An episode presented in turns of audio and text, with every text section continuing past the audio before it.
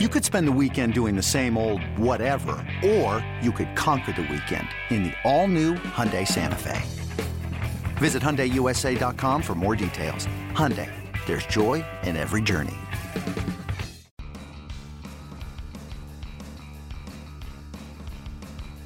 You're listening to MLB.com Extras, brought to you by MLB.tv. It's baseball everywhere.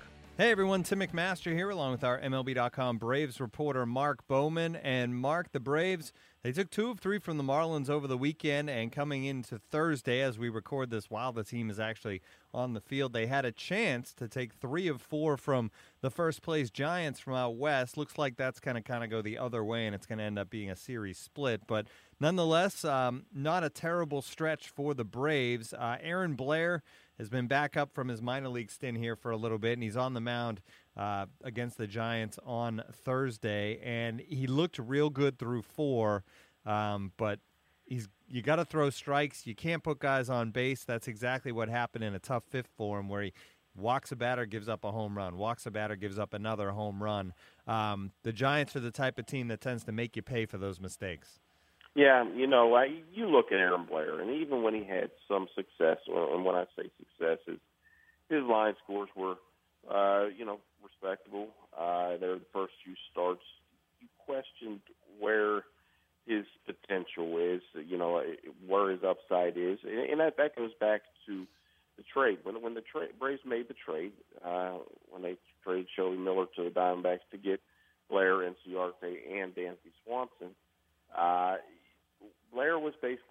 basically as a major league ready pitcher who could be a solid number three or number four. He does not have the upside as, as some of these other guys that are in the system. Um, you know, even as you watched Mike Foltynewicz struggle last year, you knew that he had the potential that he's shown this month. I, you don't see Aaron Blair reaching that level. Uh, you, you know, right now, what it all comes down to fastball command. It has been very inconsistent uh, these last uh, few starts. He had a decent one when he came back up against the Marlins last weekend, but at the same time, you have to question whether or not he's uh, needed more time at the minor league level. Maybe even go back to April when he was brought up. Was he rushed at that point in time? He certainly they certainly brought him back earlier than they wanted to this time, which goes back to a, the game where they burned through their bullpen through the first nine innings uh, against the Brewers and ended up having to use uh, Casey Kelly, uh, you know, for four innings that night, and, that, and then that prompted them to have to bring Blair back up uh, to make a start last Saturday uh, against the Marlins. So uh, he's probably a kid that needs more time. I, I think what is interesting is, you know, he's struggling to the point that you, you question whether he needs to go back to the minors. You've got Lucas Sims, who is certainly not major league ready right now. His command has been off at AAA Gwinnett. Yet the team is moving Tyrell Jenkins to the bullpen at Gwinnett with the hope that maybe he can join Atlanta's pen by the end of the month. And while I do understand that Tyrell Jenkins has basically been a two-pitch type of guy who's probably projects to be a reliever long term, uh, it's interesting that, that they're already making that move when they don't necessarily when when they might need Tyrell to, to fill some starts while Blair goes back to the minors to to develop and, and while while Sims takes his time to to go through his development as well. So it, it's peculiar timing, to say the least, with this decision with Jenkins. Yeah, and it it certainly is, and it's certainly it's just an odd time. It feels like for this franchise because it just seems like nothing's. Obviously, they've made all the moves to get younger, but nothing's quite there yet, and you see it kind of everywhere with the the lack of runs, and then so many questions and so many moving parts as far as the pitching goes as well. Um, Julio Teheran has has pitched very well uh, himself, despite not having a lot to show for it, Mark. Uh, in May, uh, a .80 ERA in five May starts. That was before Sunday. Um, o- overall, he's one in five. Um, he seems like he's the Shelby Miller of this year. Last year, Shelby Miller had so many solid starts and, and yet didn't have the record. And it seems like this year, Teheran's that guy. Uh, is he frustrated at all? Uh, you know, I, it is very encouraging to see how well uh, Julio Teheran has pitched lately. Uh, you know, as you know, he you could call him this year's Shelby Miller or Matt Wisler this year's Shelby Miller in terms of lack of run support. Uh, you know that that's going to go uh, across the board, all the starting pitchers are going to deal with some of these, these this offense's um, limited capability throughout the season. But I, like I said, it's it's encouraging to see Julio pitching better right now. Uh, you know, I, I think he's gotten to the point to where you say, hey, look, this guy could be a solid number two or number three in a rotation for many years to come. If you look at the stuff that that Mike Foltynewicz has, you, you know that that's that's the difference between being an ace. Julio Teheran is not that kind of guy, but at the same time, his 92, 93 uh, does play up just from the fact that he's now spotting his changeup. He's throwing that fastball for strikes, locating it. Uh, he's getting some swings and misses that uh, that give you the, the the sense that he could at least be that that veteran anchor with it in this rotation uh, as they continue to go through some of the growing pains with, with some of these young pitchers that, that they'll continue to add to the rotation uh, over the next couple of years. All their, their entire rotation is 25 years young right now. It's uh, you, you're not going to get a lot of consistency, but I think it's it was when they look back on May, the month of May, and watch the growth that, that Mike Foltynewicz had, the consistency that Matt Wisler showed, and, and the turnaround that that uh, Julio Teheran continued to uh, complete. You know that this could be a very important month moving forward. When when you look back, you say, "Hey, look, you know that that's kind of when things started to turn around, at least in the starting pitching department for this uh, organization." Yeah, and I think that kind of plays out a little bit, Mark, when you look at um, since Brian Snitker took over. They're four and two in one-run games, I believe, and I, there's got to be a correlation there, right? That the the improvement in the starting pitching, and suddenly they're winning those close ball games. Yeah, yeah. I mean, certainly you, your starting pitchers are going a little bit deeper. That that helps your bullpen. Uh, you know, they they're they are going to continue to make a few changes so that that bullpen they they you know they they basically ended up getting something for Jason Grilli earlier this week. You know, probably a few days before they were going to have to release him. Uh, they were they ended up getting Jim Johnson or they will get Jim Johnson back uh, this week. They're hoping to get Shae Simmons back. Uh, as I mentioned earlier, that they're they're discussing the possibility to to add a Tyrell Jenkins.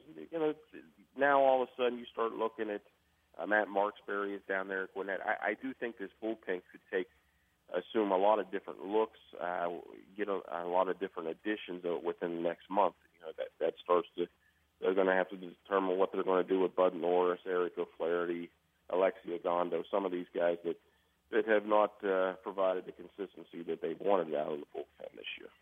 Got to give him credit, I think, for uh, for being able to flip Grilli. I mean, that's why you bring a guy like that back. I think is to to get something for him. Obviously, he wasn't having the type of season you would have liked to get a little more for him. But they get Sean Ratcliffe, you mentioned, uh, minor league reliever.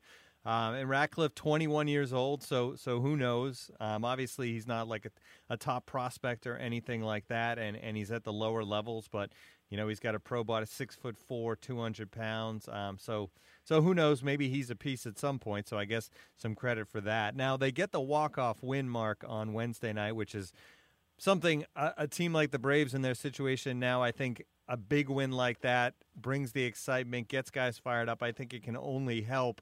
Um, but unfortunately, they lose Gordon Beckham in the process. He's going on to the disabled list. The recall of Brandon Snyder. Does losing Beckham hurt this team a lot at this point? You know, right now, the way that Gordon Beckham has hit over the last few weeks, yeah, he's definitely been. Uh, he's shown some signs that uh, he certainly can uh, could could uh, resurrect his career, or however you want to say, revive it.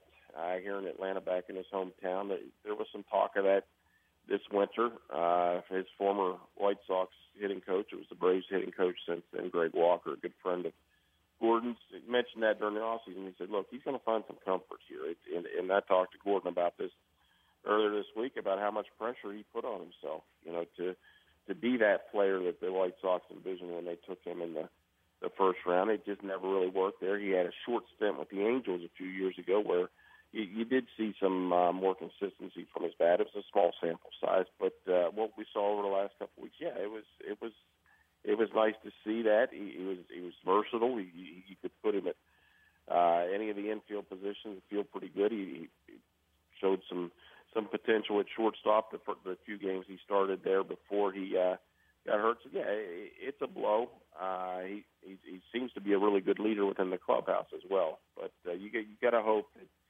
this is the second uh, left hamstring injury. The first one sidelined him for three weeks. You got to hope that, that this one doesn't sideline him much mo- longer. But at the same time, with this being the second one, I you have to wonder if we may be getting closer to the All Star break before we see Beckham back. Yeah, those hamstrings have a way of lingering. It seems uh, once you you tweak it a little bit, it takes a long time for it truly to heal. All right, great stuff as always, Mark. This has been MLB.com Extras Braves edition for Mark Bowman. I'm Tim McMaster. Tune in again next week. MLB.tv Premium, the number one live streaming sports service, is celebrating 13 years. Watch every out of market regular season game live or on demand in true HD. Real time highlights, live look ins, pitch tracking widget, and more. MLB.tv Premium includes a free At Bat 15 subscription. Watch live baseball on over 400 mobile and connected devices. Watch at home, in the office, or on the go every night on every device. Blackout and other restrictions apply. Visit MLB.tv for details. It's blazing hot outside. You get in your car to turn on the AC to get cold air pumping, but it blows hot air out. This issue is commonly caused by low refrigerant due to leaks in the AC system. You want an easy, all in one solution that will restore the cold air in no time. AC Pro Recharge Kits. Make restoring cold air easy for even those with zero DIY experience in less than 10 minutes. Save time and money versus going to a shop by picking up an AC Pro Recharge Kit today. Be a pro with AC Pro.